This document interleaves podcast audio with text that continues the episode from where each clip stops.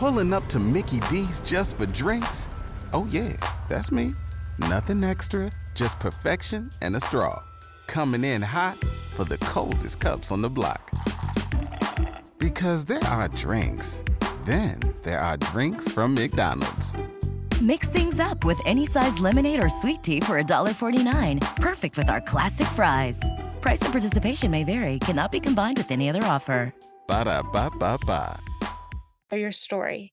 As you all know by now, I was diagnosed with a rare disease called Addison's disease this past December. One of the challenges with Addison's disease is keeping myself hydrated. So, of course, I have spent a lot of time researching the best electrolytes to have as a part of my daily commitment to health and wellness. If you, like me, need electrolytes to keep you feeling your best, check out Liquid IV.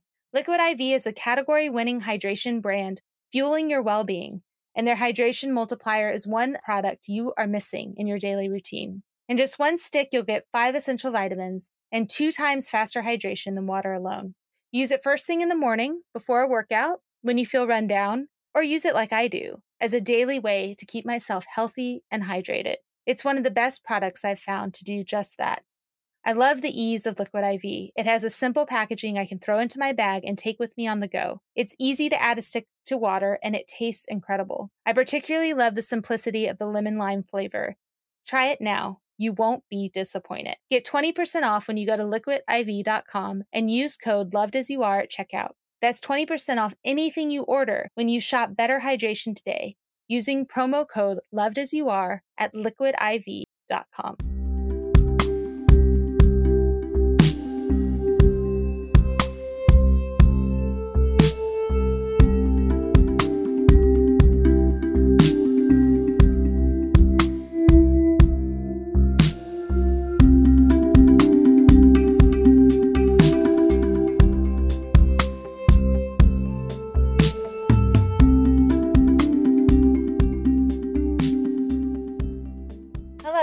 welcome back to Loved as You Are, an Ignatian podcast with me, Gretchen Crowder. I'm so glad you are here. For this episode, I'm pleased to say I finally interviewed a Jesuit priest. Jesuits, of course, have an intimate knowledge of Ignatian spirituality. It's a large part of their formation and a large part of their lives as priests. So this week, on Sunday's Feast of the Transfiguration, I got the chance to interview my friend, former colleague, and as of two months ago, Jesuit priest, Father Tucker Redding, S.J. Father Tucker Redding, S.J., is a recently ordained priest of the central and southern province of the Society of Jesus. He grew up on a ranch in central Texas and attended Texas A&M University, where he grew in his faith through St. Mary's Catholic Center. There, he was also introduced to the Jesuits and started to discern religious life. He worked for four years at a parish in Houston as a youth minister before entering the Jesuit novitiate in Grand Coteau, Louisiana. As a Jesuit, Tucker has lived, studied, worked in Dallas, New York, Boston, Jamaica, and St. Louis. He earned a master's degree in communication at St. Louis University and a master's of divinity at Boston College. He also worked at America Magazine in video production and continues to work on video projects to promote faith, Ignatian spirituality, and the work of the Jesuits. He currently serves as the associate pastor of St. Francis Xavier College Church in St. Louis and works in the UCS Province Communication Office. Tucker is active on Instagram, the platform formerly known as Twitter, Threads, and Facebook, and can be found at TReddingSJ. He also has a podcast he started while working at America Magazine on Ignatian contemplation. It's called Imagine, a guide to Jesuit prayer, and it can be found on all major podcast platforms. This was a fun conversation. Tucker and I spoke about everything from his pilgrimage experience to his love of cooking. Tucker and I always enjoyed having conversations when we worked together that would usually result in us having a bunch of really big and awesome ideas that neither of us had any time to actually implement. Still, sometimes the fun is in the dreaming, isn't it? This was such a good conversation with my friend, Father Tucker Redding, SJ. I'm sure you won't want to miss a minute. So, here we go.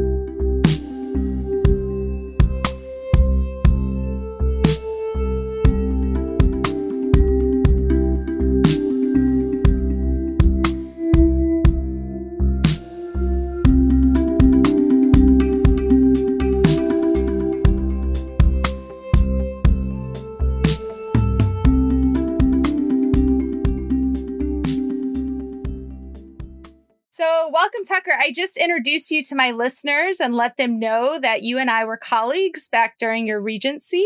I also let them know that you were key in helping me learn and understand some things with regards to social media and video editing back in the day, because those are definitely your specialty. And I continue to be impressed by your talents in this area. And I also let them know that you were recently ordained uh, to the priesthood. So it's truly a blessing to be able to say, Welcome now, Father Tucker Redding, to the podcast. Thank you so much. And to be honest, I keep getting used to that. Even today, I was at Mass and people were asking, well, do I call you Father Tucker or Father Redding? And my initial response, it's just Tucker. But I thought, okay, no, I guess, I guess yes. I, am still getting used to that myself. But it is great to be here. Uh, it's wonderful to be able to to see you, but it's also wonderful just to be a part of this uh, great program that you've started. So thank yeah. you very much. Thank you. And I wanted to point out to our listeners, I told them about your social media handles, but one thing I noticed you started doing in the last few weeks is like short little homily videos every once in a while on the daily readings. Can you tell them how often you do those, or is that just whenever you get a chance to do it? Well, I'm so glad that you brought that up. To be honest, I would like to be much more intentional. So I I would love to be able to do that daily, and that would be my intention. And so now I'm trying to do a little bit of replanning and focusing and having a little more of an intentional social media presence. So far, it's been when I've had the time or remember to do it, but I'd like to be much more intentional. So hopefully, once people hear this, I'll be making much more of an, a daily effort to put up those homilies and little tidbits about life and ministry as as a new priest. Yeah, that's really great, especially when you don't always access the daily readings as a layperson, but when somebody mentions them, you're like, oh, yeah, okay. You know, thank you for telling me a little bit about what's going on in the church today. As we speak, the church is celebrating the transfiguration of Jesus, the moment where in the Gospels where Jesus was transfigured and became radiant in glory upon a mountain before Peter, James, and John. It's probably an appropriate feast day for us to have a conversation like this to talk about God's magnanimous love for us. So I'm going to start as I do with all of my guests and ask you, who is God to you and how did you come to that understanding? I really love this question because I, I think for me it points to very much an evolution in how really I've seen God. And I think it's very appropriate to this question of how do we see ourselves as loved by God and loved as we are? I would say that my image of God is that of a, a constant companion. And sometimes when I when I hear myself say that, it sounds, I feel like, wow, that sounds very pious. Um, but, but at the same time, I've taken a, a while to try to and sort of struggle with this idea of of God, and especially for me, trying to see Jesus in particular as a friend. Mm-hmm. And I think that that's taken some different turns. I think especially thanks to Ignatian spirituality, which I know we've been able to share and, and talk a lot about before. But I think that idea of especially imaginative prayer to be able to imagine God, and again, for me, very specifically, Jesus as that person who is with me. And well, I feel like a lot of us might have this idea of like, okay, we're supposed to be friends with Jesus. It can take a while, and I think a lot of effort to try to allow that to sink in. Mm-hmm. Um, this idea of actually being friends with God and to try to bridge as much as we can, maybe that gap that we might feel is present. As much as I think we intellectually know that God loves us and desires to be with us. I think so often on our end, we have to try to bridge that gap. And I feel like a few years ago on retreat, I guess just a little bit of background, you know, mm-hmm. Jesuits tend to do an eight day annual retreat every single year. And one of the best retreats that I had in the past few years, my director invited me to think of Jesus as this constant companion. Taking that notion of Jesus as friend, but just thinking of someone who's always with you, not just in moments of prayer, but really as you go about daily activities. Mm-hmm. I remember for me at one point, it was going on a hike mm-hmm. and I had spent hours by myself. And all of a sudden I'm thinking, wow, I've spent hours literally, maybe physically alone, but I'd never felt lonely because mm-hmm. I was doing a lot of work and uh, a lot of effort, sort of mentally and through that imaginative prayer to imagine Jesus with me. So I know that's kind of a long answer, and part of it is because of this evolution, but I think mm-hmm. seeing God, and again, uh, Jesus as constant companion for me has really helped me to accept myself as loved as I am. Yeah, and you say it's God as friend is something that maybe a lot of people experience, but I think it is very much a uniquely Ignatian idea. And I think sometimes when you present it to people who aren't familiar with Ignatian spirituality, it's like, no, I think God's supposed to be father, God's supposed to be mentor, guide. And it's hard to kind of wrap their minds about around this concept and this idea. But then once you've been kind of immersed in Ignatian spirituality and the exercises, then you start to see that element of friendship and relationship with God, which is so wonderful. And I hope that more people get exposed to that idea because I know it's not always an idea that comes up in every different type of spirituality or every conversation about God. I think that that is a really good point. And I think even when I thought I had accepted this idea of, of God as friend, I had realized I was still putting a bit of distance. And, and for me, I, I, don't know if there was something uh, internal or maybe, you know, maybe something I brought in before. Um, as you said, I, I think this very much is a result of sort of years of, of diving into Ignatian spirituality. But there was something where I realized that my image of God was still very much um, somehow distant. And that wasn't really on God's part. It was, I, I was sort of saying, no, no, you're up, you're up there or over there, and I'm over here.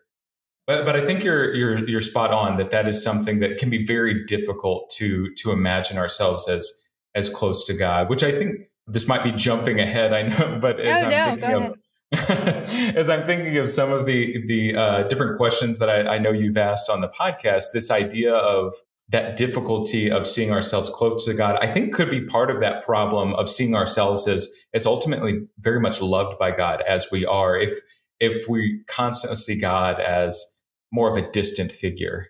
Yeah. I don't know if sometimes it's a question of are we worthy enough to be God's friend? Because when you think about God bringing his three friends up on the mountain today in the gospel, it's like he chose these people specifically. So to wrap our minds around the fact that we are also chosen specifically by God to be God's friends is is kind of a hard concept and I think that's where imaginative prayer comes in can you say a little bit more about that? I know that you did a podcast for America Magazine on imaginative prayer and this idea of putting yourself in the Gospels to maybe make yourself be able to see that friendship with God, that closeness with God.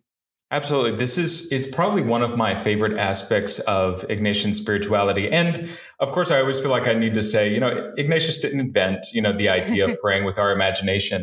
But I do think that he put a spin on it that I I believe really was unique because I do think part of the concept of the time was, yeah, imagine yourselves in scripture or, or seeing these um, beautiful experiences. But a lot of what I had seen and read in sort of the history of, of imaginative prayer was more so here is a meditation or reflection in which the work has kind of already been done for you and imagine what is on this page or on paper.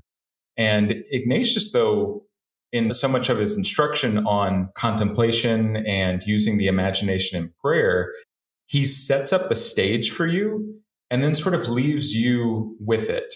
This idea of really trusting you and God working with you. The great concept in uh, the spiritual exercises is allowing the um, the creature and the creator to interact with one another, and a director to sort of help them and guide them, but not get in between them. And so Ignatius himself in his instructions would kind of set the stage. Here's the story we're going to pray with. Here's some things to think about. And then allows you, and again, kind of you initiating and then the Holy Spirit working with you to create these amazing scenes. Because I think before I really knew anything about Ignatian spirituality, I think a lot of us may have tried to imagine what would this um, story from Scripture look like. I don't think that you know that's unique. We probably all tried to imagine it, or maybe we input in our brain something we've seen in a movie, or I don't know something like that. Now we can have like the great imagery of a show like The Chosen, which I haven't seen a lot of, but some of what I've seen makes me think that it would be great fuel for you know contemplative prayer and imaginative prayer. But in this case, to to actually put yourself in it as well, to interact and have Jesus interact with you in a beautiful way. And so I think trying to grow in that type of prayer where you are imagining yourself with Jesus You're imagining the things that he did. And in that way, you're getting to know Jesus. I think that's such a huge part of the second week of the spiritual exercises. And I know you've you've talked about the spiritual exercises before, so I hope it makes sense for me to sort of dive into that kind of terminology with with some of your listeners. I know that you've talked a lot about the, the different aspects, but that second movement of the spiritual exercises, when you really get into the life of Jesus, I kind of look at it as you're getting to to know Jesus, and just as you're getting to know maybe a new friend, maybe you've heard a lot about this person, you've been introduced to them, but now on your own, you are watching the way that he interacts with people, the way that he heals, the way that he loves people, and in a sense, you get an opportunity to form a friendship with this person kind of in the same way that you would build any other friendship. I think that's a um, a gap that uh, Ignatian spirituality, that Ignatian contemplation can help to bridge, is helping us to really see Jesus in that light. Yeah, and one of the beautiful things, because you're right, Ignatius didn't in- invent this idea of contemplation of the Gospels. However, I know that I felt like there was a real permission as a layperson who, especially maybe didn't at the time when I first heard about it have as much theological studies as I do now to be able to say, yeah, you can place yourself in the Bible story with just the words that are on the page. And you don't have to know all the history and everything behind it because really it's about that moment with you and Jesus. And the other thing that it gave me was an opportunity to place myself in scenes where women weren't, right? Like in the particular gospel passages where in the transfiguration, you know, at the top of the mountain, maybe in Ignatian contemplation, I can place myself there, but there might have been a hesitation for me to do that in the past when I was looking literally at just what the words were and saying, well, maybe I shouldn't, maybe I'd be back down at the bottom of the mountain and maybe I can't interact with Jesus in this moment. So I think that's one of the beauties of the way that Ignatius presents this type of contemplation and interaction with the Gospels.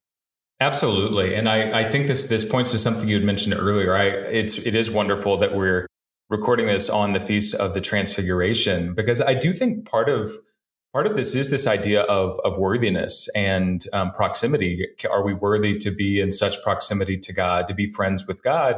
And to look at these three figures, I tend to uh, focus a lot on on Peter. I, I do like Peter, but I think what I like the most about him is he also very publicly messes up. he, he's very headstrong and very publicly messes up. And at the time of the transfiguration, he's going through this beautiful experience. And we know where his story will continue to go. He will, once again, in a huge way, mess up. And Jesus will continue to call him friend, to call him disciple and call him to to continue on. So I love that we're having this beautiful story with him today because it's I think it presents this idea of worthiness and it doesn't mean that we, you know, we don't mess up from time to time, that we're not still working on ourselves. And maybe there's this tension between um, we are very much loved as we are and are called to continue to to work on on certain aspects of ourselves as well. And I, I think Peter in today's story kind of helps us to see that. And and I love what you mentioned too, getting a chance to to really preserve the story and be able to see it for yourself, to be able to insert yourself in places where, especially like you said, women may not have been, you know, in this particular story, but to have yourself there and to really see that in a new light is a, a beautiful thing. Yeah, it's also great to notice that this was like the one time when Jesus was alive that he really made that I am God, I am divine presence in front of his apostles. But then he walked down the mountain and went back to normal like work and ministry with them. So sometimes I think we can see and put God at the top of that mountain. And that's why we can't find that friendship with God because there's this like, well, you know, here's this glowing being, you know, that we can't really see ourselves in. But the majority of Jesus's life was spent at the bottom of the mountain with the apostles you know, just like one of them. And so that makes it easier to see that friendship that that wasn't always how the apostles saw Jesus.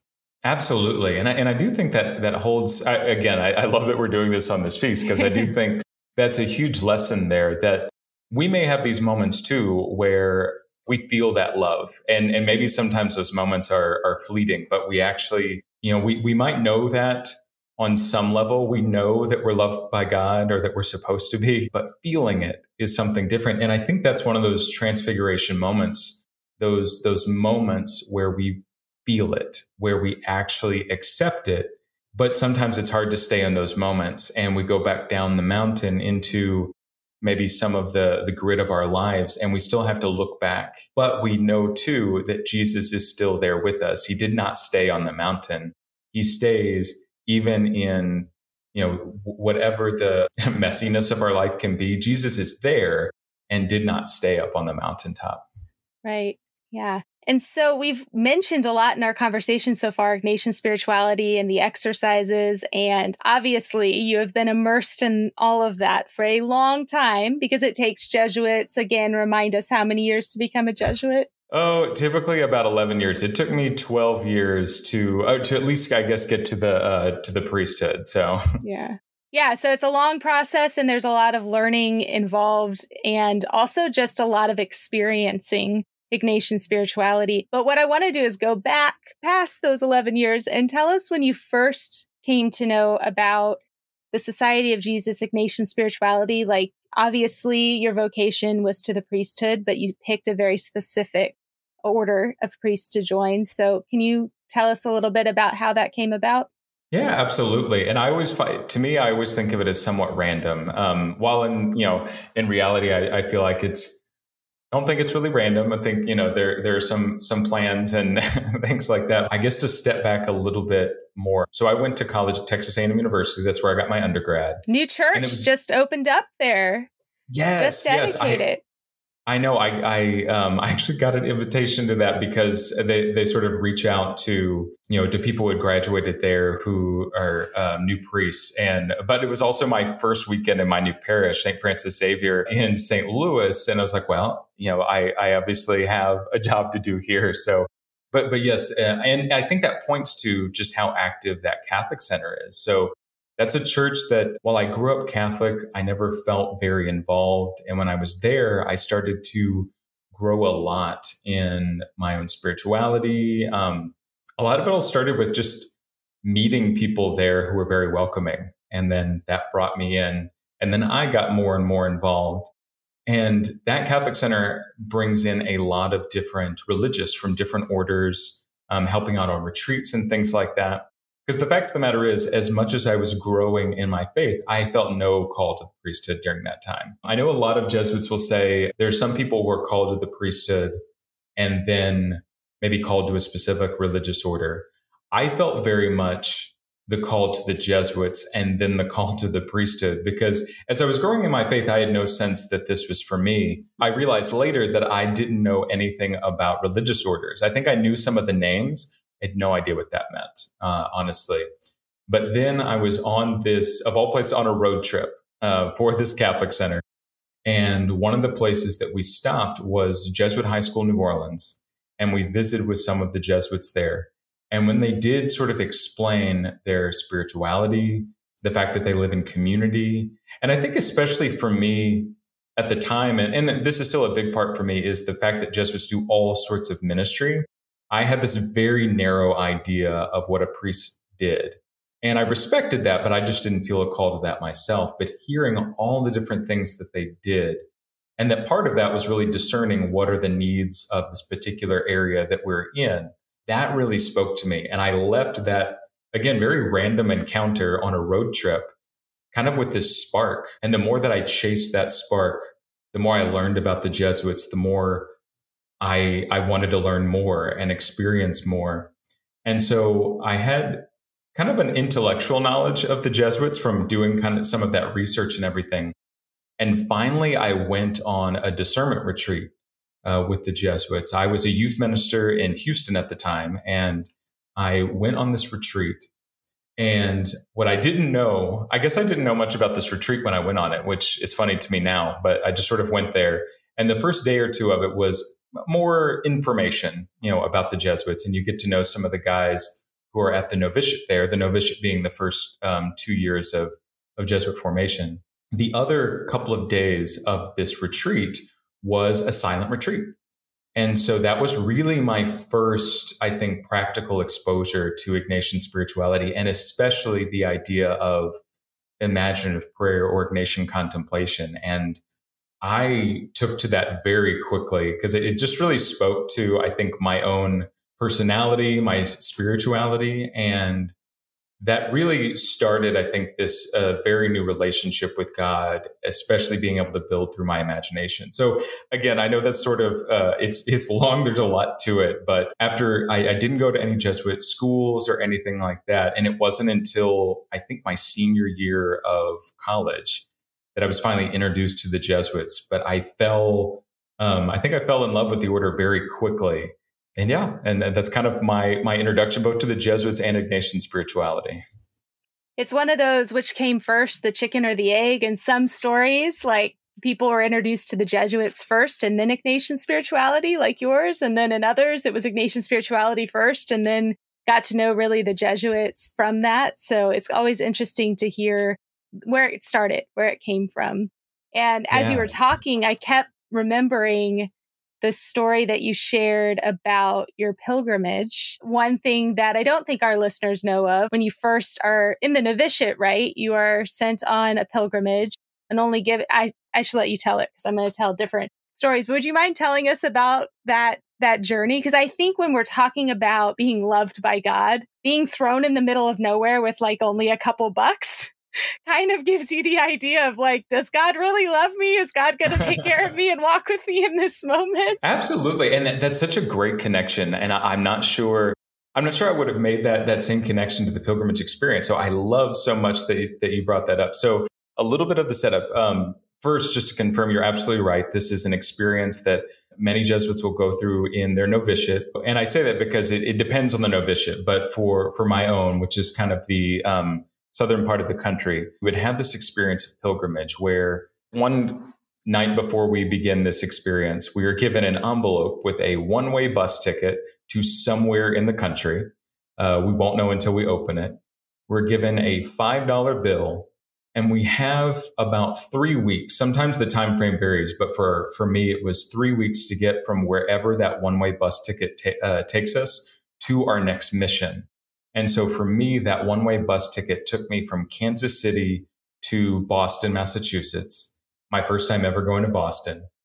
I had three weeks to make it to Baton Rouge, Louisiana, where I was going to help in their parish and, and just $5 to do so. So I guess we know, I mean, even with the, the prices a decade ago, uh, right. the $5 was not going to get me to Baton Rouge. So it really is this radical sense of trusting in God, God working in other people, trusting in God's providence to take care of you, to really love you in this particular situation and bring you to this destination. So there's a great deal of just trusting in God uh, during that kind of experience.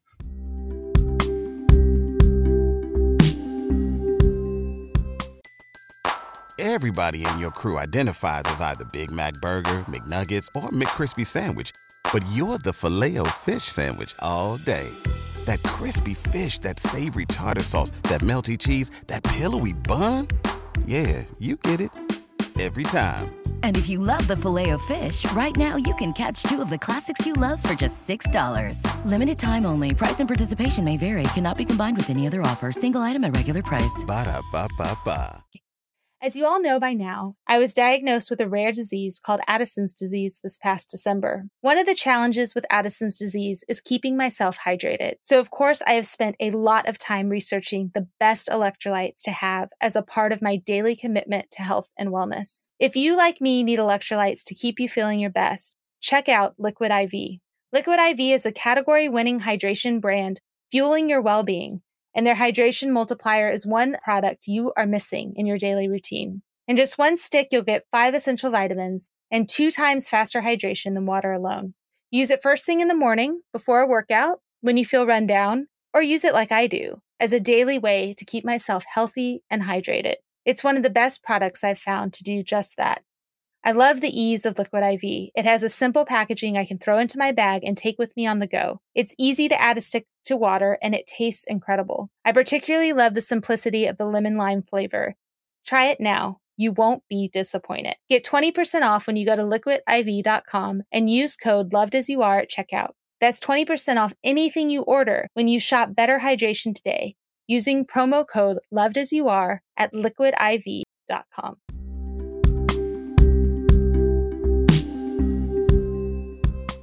I remember a part of your story where you ran into another Jesuit. Is that right? That was also on their pilgrimage. So it's so interesting how God works and kind of brings people to encounter, even in the most kind of uncertain periods of time that you're in. Absolutely. And, and that was the biggest thing. I think that remains to be one of the maybe most miraculous things that I think has ever happened to me because part of it was I was also struggling quite a bit at this point in my pilgrimage journey. I, I was waking up each morning with a great deal of anxiety. I was trying to think my way through it. As we know, thinking our way out of anxiety works so well.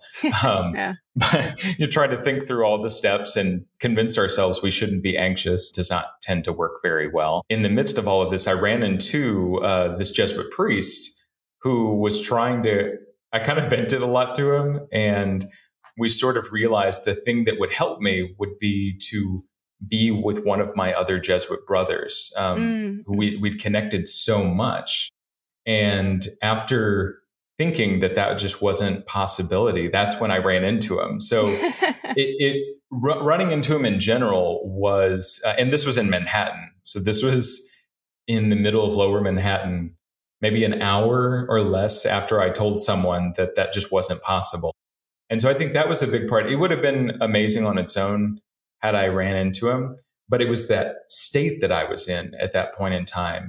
And I don't think anyone convinced me that that just wasn't a God moment because we we started in two different cities and we just happened to be walking down the same busy street in lower Manhattan after I just had very much a um, I don't know a, a bit of a meltdown honestly. And what I really needed was a friend. And so in that moment, that's honestly how I felt very much loved by God through what can seem like very random circumstances. There's that word again, random, but um, through these circumstances. But I don't think anyone can convince me that God wasn't involved in that and had a hand in helping me feel loved. And in this case, like specifically through another person. And so that idea of of seeing some of these things going on around us and allowing ourselves to be loved, not just by God, but for God to love us through other people around us too, I think is really special and important. Yeah. And probably when you were in the middle of that pilgrimage, it was harder for you to see what the meaning was of that encounter. But the more that you reflect on it, which is one of the, the big principles of Ignatian spirituality, right? To continue to reflect daily and monthly and yearly of like what is going on and, and what, where did God show up? And so the more that you are able to tell that story and, and reflect on it, the more you can see God's presence in that moment. Absolutely, and um, and, and sorry if I, I keep trying to. I, I, again love the idea that you brought up the feast day, but like to, to even bring that up again is this idea of I mean, did those that experience it really understand what was going on at the time? Or was that something that later on they were able to draw back on and really focus on it and, and take heart from it in a new way uh, later on? And I think very much so that the idea of us accepting that we are loved by God means thinking back over our lives, that reflecting and really looking at um, we actually have some evidence. If we look back and if we look hard enough we can actually find these tangible signs of love but we can very easily miss it if we're not looking. Yeah for sure. And even if we don't come to realize it until years after it has happened it still has an impact on how we move into the future, right? When we're able to see those things, because then we're that much more aware of when it comes later, but we're also aware of the lessons that were were happening in that moment and and how they can help our our future encounters. Absolutely, yes. So that definitely um, that pilgrimage seems to be, uh, especially that moment of of finding a fellow Jesuit, seems to be a moment where you can point to this understanding of being loved as you are. Are there any other moments or stories or memories that you can point to of really having that realization, oh God, God really does love me as I am in this moment. Absolutely. I, I would say that um, there's this experience. So, uh, I mean, we've talked about the spiritual exercises and and we've also talked a little bit about novitiate, but another, you know, experiences that novices will go through would be going through the 30 day version of the spiritual exercises, which is 30 days of silence. That always seems so intimidating, but um, I, I, I, really do believe that, that we'd all be capable of it. It sounds intimidating, and I, I was able to, uh, to, to do that. But something that we were prepared for very early on by our um, novice director, which for me was was Father Mark Thibodeaux, great spirituality writer. He told us, you know, we'll think that spending all this time in prayer, we're going to lead to these big revelations, maybe transfiguration level revelations, but the most important things that we are going to learn in that retreat are things that we learned when we were children, namely that we're loved and even though he told us that and sort of forewarned us, I still thought, you know, but still 30 days of prayer, I'm going to see something. I'm going to, you know, get some major revelation about my life and what I should be doing with it and all that kind of stuff. And, and, you know, maybe there were moments like that, but I'd still point to one of the most significant moments for me during the spiritual exercises. I remember being in prayer and I don't even remember what my specific uh, focus was, what my passage was that I was trying to reflect on. But I just remember at one point hearing God say, and uh, I suppose not audibly hearing, you know, is more of a mm-hmm. felt hearing, just just to mm-hmm. clarify for people too. But but having that felt sense that God had said to me, I love you. And not feeling like I had just said it or I was putting it in my own mind, but it felt like God was saying, I love you. And that was such a beautiful moment. Later on, I would, I'd go back to doubt that. It's like, oh, it's just in my mind, just my imagination. And my novice director said, well, yeah, it was in your imagination, but why, why can't God use that to give you that message? Why does that somehow discount what you experienced? And as I continued through the retreat, I, I was trying to grow in a trust of that message. So I, I sort of knew it intellectually. Like he said, we've been told this since we're children. and then I heard it, but I still needed to feel it. And so for several prayer periods, I still would hear this message of, I love you. And after a while, I thought, okay, you know, this is good. I'm, I'm hearing this. I'm hearing it. And, and I'm, I'm trying not to doubt it anymore. And at some point, after hearing this kind of in repetition through several prayers, I remember thinking or saying something along the lines of, thank you. I, um, I love you too. I appreciate that. I was wondering when we're going to move on. you know, I, have heard this and I think that, um, you know, I think that I get it. So, you know, can we move on to some of the other stuff? You know, do you have any specific messages for me in what I do with my life? And the response that, I heard from that was, we can move on when you actually get it.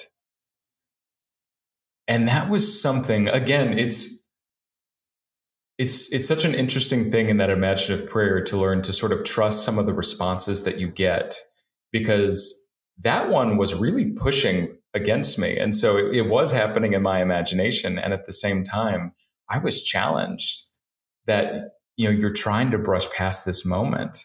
You think that you've got it because you heard the words, but you're still not feeling it. And so that really stands out to me as this powerful moment. Because even in that message, you know, we can move on when you get it. There is no moving on from that message. That is the message. That is the epitome of what we can learn and not just learn, but, but feel through prayer, spirituality, our relationship with God. That is the pinnacle that God loves us so much. And all that God does is, is based in that and that we are actually loved that much. I think if we could even begin to comprehend it, we just couldn't even stand it. I would hope we wouldn't doubt ourselves as much as we tend to, as much as I know I doubt myself. I, I don't think we would be capable of it if we just learned, if we could actually grasp, if we could actually get it, so to speak.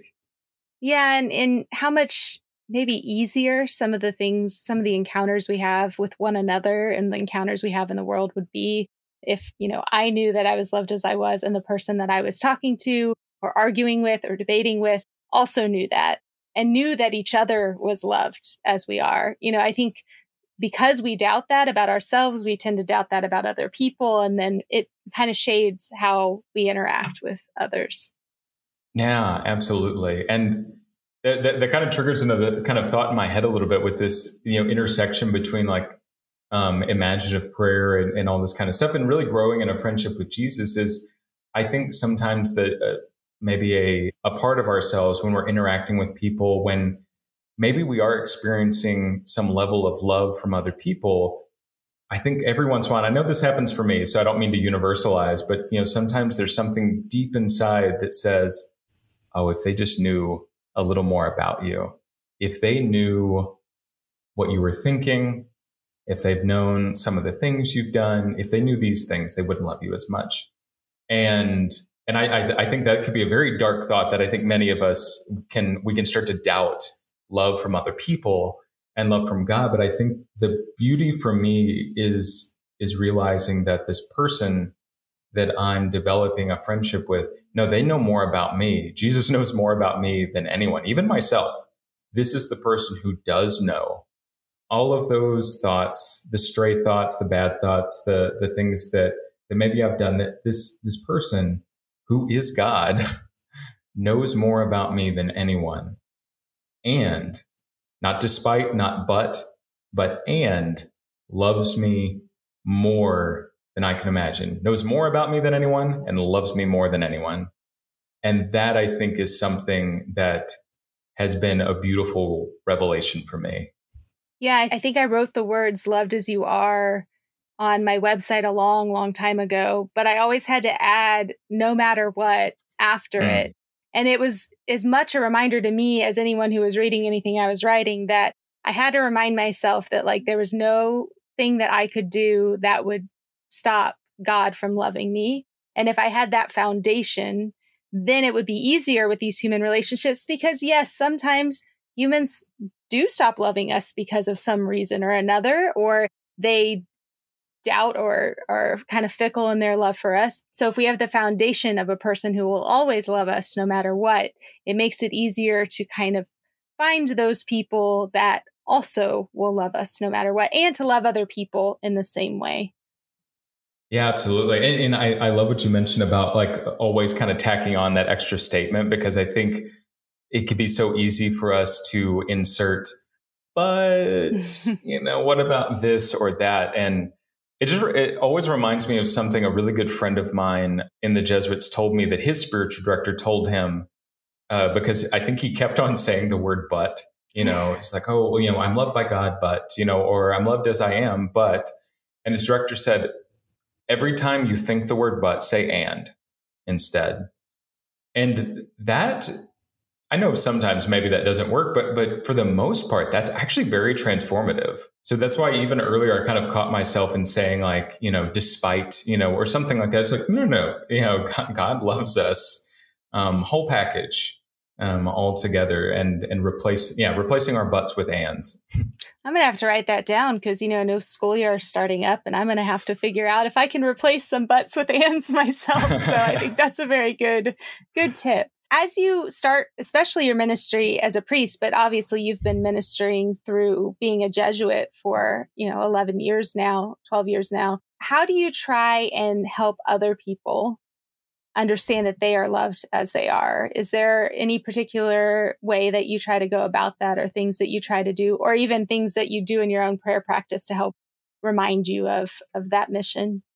There's there's two things that really come to mind for me, and and one one I'd say is maybe a bit of a repetition, but I try to verbalize that sense that that God knows everything about you and loves you completely.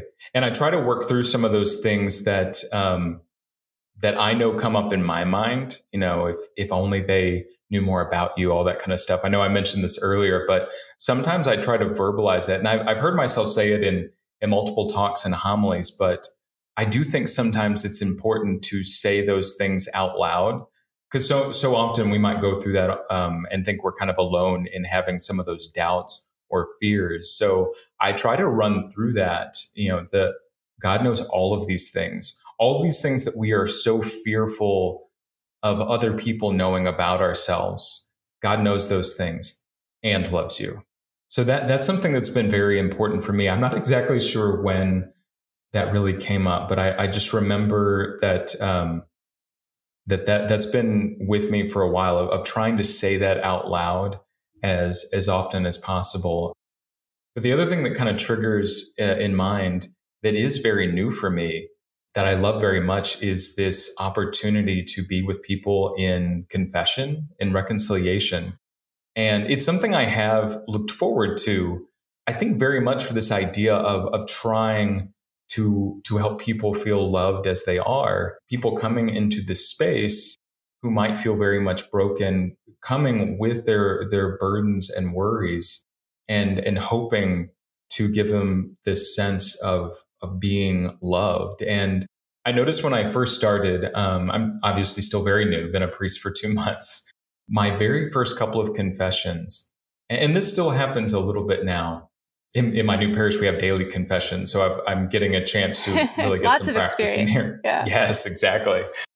I, I think at first I felt so intimidated to be in that space, but every single time that I've heard confessions, when someone starts sharing with me, I am overwhelmed with love for this other person. And I am racking my brain with how can I convey this to them?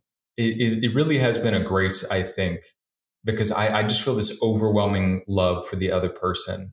And so that's been an area for me in ministry. And now something very new after these 12 years is um, obviously there are different places. I think, especially, you know, working in a high school setting, working with teenagers who are very much still struggling with both who they are and being loved for who they are. So I don't think this is just, you know, for someone sitting in a confessional, but I think that has become very acute for me is it's just feeling this overwhelming love for the other person and wanting them to to feel that love too and seeing that they are very much loved as they are.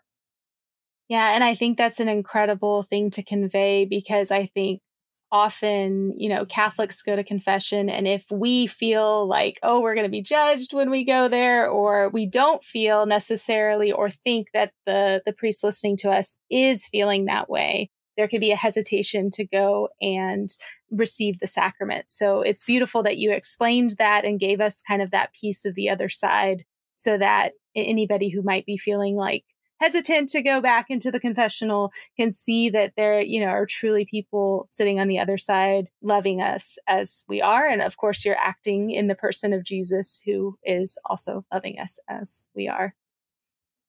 And thank you for that opportunity to share that too. I think this is the first space I've been able to kind of share, you know, some of those thoughts and you know and feelings as a new priest. But I'm I'm very much I'm happy to be able to convey that, especially you know, like I said, that was my own experience of confession is, you know, am I going to be judged at this moment in time? And, um, and yeah, I, I, would say some of the better confessions are the ones where I did leave feeling that sense of, of love and feeling the love of God from that. So it's something that I very much hope to be able to convey to others. Yeah, and I also think it's great. You say that you try to tell other people this message of being loved as you are as often as possible because you know as as a priest you have the the homily and the ability to kind of break open the word but how you break open the word is kind of up to you is it going to be a lesson on how we have to live our lives better or is it going to be an idea of of being able to show people that Jesus is gazing upon them lovingly. How you go about doing that is kind of unique to the person and unique to the parish. And so it, it's great that you try to think about that, that concept of being loved as you are, hopefully when you're preparing those homilies as well as talks and other things. It's funny that you mentioned that because I, I, mean you keep sparking some some different thoughts that that I've had over time. I remember um, so a year ago I, I, had the great opportunity to uh, when I was a newly ordained deacon to be in this parish in Boston, and I was preaching probably every other weekend. And I remember a few homilies in, you know, I'd, I'd written, you know, reflections and talks and stuff, but I'm trying to think through, okay, do, uh, am I conveying something new or, or unique or, or, you know, something like that. And at one point I thought to myself, gosh, I'm, I think I'm becoming a little bit of a, of a broken record, you know, because I, I feel like I just I try to go straight for this idea you know you're you know you're loved by god and i had this stray thought it's like okay like maybe maybe you're just kind of giving that same message over and over again. And then i thought i'm perfectly fine with that. If, if people if people get bored with me because they they think that i'm continuing to give this message or or something like that i mean so be it. I i, I might give that same reaction as as what i kind of felt in prayer before. It's like you know, we can move on when you've actually got the message. It's kind of funny because I think I've struggled a little bit with, um, and and I'm still working and practicing and stuff like that. But oh, you know, especially now, I'm I'm at a parish that's connected to a university, and so I'm mm-hmm. thinking, gosh, should this be a little more intellectual or you know things like that? Which which it can be, and still try to drive home that message. But I, I think I would like that to remain the core of of the message for me. Yeah, I think what a beautiful moment to bring up in one of your homilies when you are conveying that message, saying, you know, I remember asking God to stop telling me this over and over again. Uh, because one of the things, and it may just be me, because I know everyone experiences homilies different. But for me, I always enjoy when I feel like even if they didn't tell me their full story and the deepest, darkest secrets, but I know the priest a little bit better as a human being when the homily is complete. And there is a understanding that the message that's being given to me is a message that that person is also working on and taking in and trying to figure out. So I think that even two months in, I'm sure you're doing a beautiful job of helping your parishioners get to know you and be able to walk the journey with you, right? I do appreciate that because I, I, think for, I mean, for for those of us who are, uh, I mean, you and I both in professional ministry, we can get caught in this idea that we need to present maybe a little more, you know, a little bit better side or something like that. But there is something to sharing our struggles where, yes, I, I'm, I'm ministering in this environment, but doing so as somebody who is on this journey too. And I, I do think as much as, as we might be tempted by that desire to maybe present sort of the best face that sometimes revealing, you know, the struggles is, can actually be much, much more informative. Yeah. And I feel like the more that I come to understand where I struggle and where I'm imperfect. I mean, I'm my own worst critic, so I talk about those things all the time in my head. But the more that I say them out loud to other people, the more that I can see where God's loving me in those moments. And also where I can see some of the things that I think are my biggest faults. God doesn't see those as faults, right? And so it, it helps me identify some of those things. It just makes me uniquely who I am and not necessarily something that needs to be changed or altered. I think that's something we as human beings have a tendency to want to change and alter anything that makes us not like everybody else or, you know, not accepted by everybody else. And that kind of leads me to another question I like to ask, which is what, what do you think are the challenges for people in general to understanding their own belovedness right now in 2023? That that really is a great question, um, and I I think part of it is there there's this sense of being very connected and at the same time still very siloed and I think kind of alone. And we there are opportunities in our great connectedness um, in in being able to reach out to other people. Even like you and I have not been able to to see each other in person for a while, but but even through whether it be social media or or right now through this platform, we have this opportunity to interact, and and that's a great thing. But I think sometimes we get so immersed in everything that we can end up only presenting certain parts. So just the, the, entire thing that you had just mentioned, where we're actually kind of holding back some of those parts of ourselves, because I, I really do believe most of us, if not all of us, might have this dialogue in our heads about needing to present the best side of ourselves. And I can't mention these things, these aspects of myself that I see as the most negative things. But I do think that if we if we shared maybe a little more about that, we might actually realize that we are still very much loved for those things. We're still very much loved, including all of those aspects of our lives. And so to actually be able to share with other people who are either close to us or just in general to be able to share ourselves a little more openly, we might actually find that we can dispel that fear that if people just knew us better, they wouldn't like us. No, it's actually, if people knew you better, they would love you so much more. And I think that's the thing is we're hiding parts of ourselves because maybe we're, we're scared of that side or we're ashamed or, or something. But, but no, you you might actually be loved so much. More. Uh, I, I want to cut. I, I want to cut the might. that was bad. I was yeah. like, no, no. That was like I, I could see myself being like, oh, I'm the one. Sorry. So, but to um, and, but to and. yes, exactly, exactly, exactly.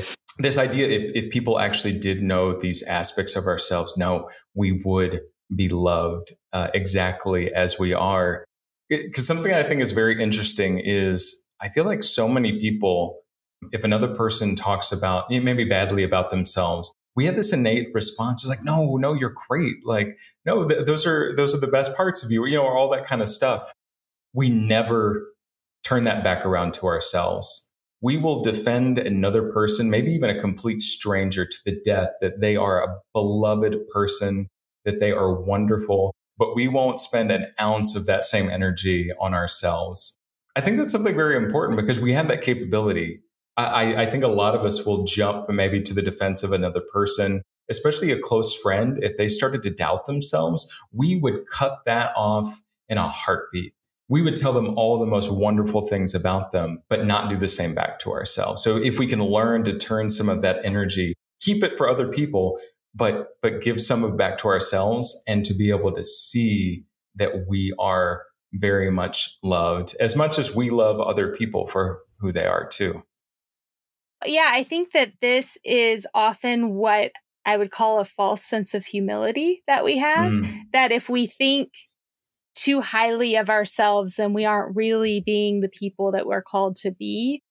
But we turn that into thinking negatively about ourselves by trying not to have a big ego, by trying not to like really recognize our gifts and talents.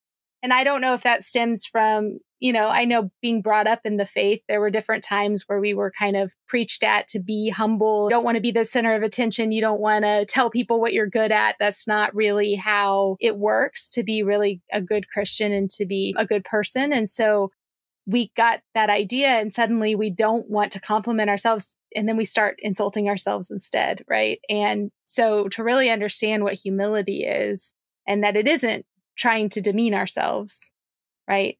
But it is being right. able to recognize who we are and our gifts and talents, but also be able to recognize the gifts and talents of others and to be able to put others first and to be able to kind of help other people also, you know, what is it? The rising tide raises all ships, you know, help other people rise as well. Absolutely. No, I, I absolutely agree. And I, that's still something I, I struggle with when I you know, think was like, oh, I can't say that I'm good at this or that because that's not what humility is. And I feel like this goes back to this idea of of something maybe we know intellectually, but still are struggling to actually embrace it and feel. And and that's this idea that humility, no, is is is just being honest about your gifts, your capabilities, true your weaknesses as well, but but all encompassing, and that you can actually be happy. uh, you know, what a concept. You can actually be happy about who you are because you are very much wonderfully made. So enjoy those gifts, enjoy those quirks too. The whole package is great. yeah. Yeah. And so, Tucker, as I wrap up this conversation, I have to ask you, and you didn't, I don't think you put this in your bio, but you are a good and detailed cook. And so oh. I want to know what's the next big meal that you're going to be cooking? I don't know if it's for dinner tonight or some other time for your community, but I love that you go through Instagram and kind of show this different stages. What's next up in Tucker Redding's cooking journey? That's so funny. I actually I, I, did record something the other day, and I'm trying to figure out if I wanted to make it into like a reel or something like that, a little bit different. So I, have gotten on this huge kick, uh, and thanks for bringing that up. It's funny. I, I have really grown a lot in my love of cooking over the past few years. And I think part of it too is being able to share that with other people, whether it be community members or throwing like a dinner party or something, but just the idea of the hospitality behind that. And, uh, actually the next one is kind of this combination of things that I, I've started to follow different people on Instagram where they're cooks or trying to do like good food, but healthy So I'm mm. like hmm. trying to, I, I, just know if I'm going to eat healthily, I still need like good and savory foods. Yes. And so I've been trying to follow some of these accounts that do these recipes that are still healthy, but still taste really good. So sort of like these um, spicy chicken tacos that I've actually shown on my Instagram before. I made another batch of those, but I loved the the rub for the chicken so much that I also used them in this like chicken spicy chicken mac and cheese where the mac mm, and cheese is actually wow. sort of this creamy but it's actually a healthy sauce its base is kind of like Greek yogurt, cottage cheese type of thing, which just, I know it doesn't sound good, but it's like, I've started to learn like some of these things where if you mix some of these ingredients, it still can taste really good, yeah. but be a little more healthy for you. So anyway, uh, thanks for bringing that up. It's funny because I, sometimes I forget to bring up, I think I brought up a lot of maybe my, maybe some of the academics or, you know, the different work experiences. Sometimes I, I forget in the midst all of that to mention more of, of the hobbies and, and cooking has, has really been something I've grown a lot and, and love to share with other people.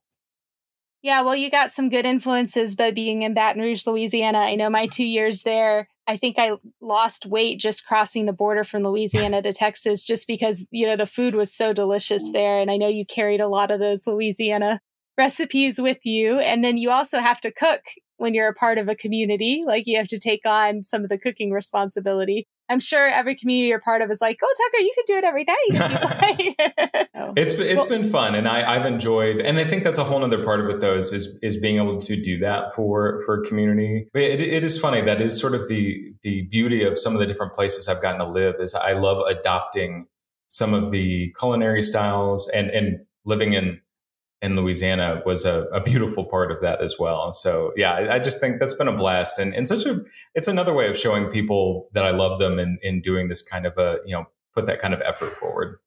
Yeah, for sure. Well, thank you, Tucker, so much for being on the podcast. It was a great joy to talk to you again. And I know this won't be our last conversation about Ignatian spirituality or being loved as you are, but thank you so much for, for coming on the podcast. Absolutely. Thank you so much for the invitation and the opportunity to be here. Wonderful. And hey, if you have another mass today, which I know you're probably done, but we just talked for about an hour on the transfiguration. So you might have some more, you know, material for a homily. That's true. Yeah, I think a lot more here. All right. Wonderful. Thank you so much, Tucker. Thank you.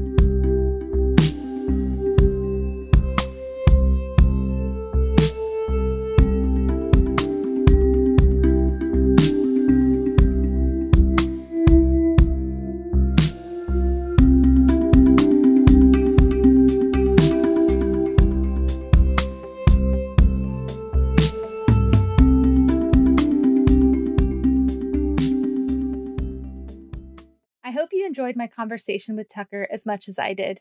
For me, it was an easy flowing conversation between old friends that continued long after the recording was stopped. And right after our recording, he did put a short video homily up for the Transfiguration. So you should follow him on social media at T and check it out. Links are in the show notes.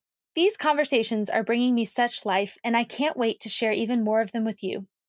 I think you'll notice that I'm trying to get a variety of perspectives and experiences on this podcast, including both Catholic and non Catholic, Ignatian, and other forms of spiritual practice as well.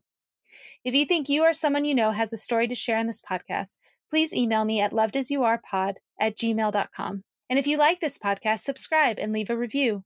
I'd love to have your feedback and be able to continue to move this podcast in a direction that is valuable for you. You can also follow everything related to this podcast at Loved As You Are Pod on Instagram and at GretchenCrowder.com slash Loved As You Are Podcast. Links to both are in the show notes. Thank you for joining me today.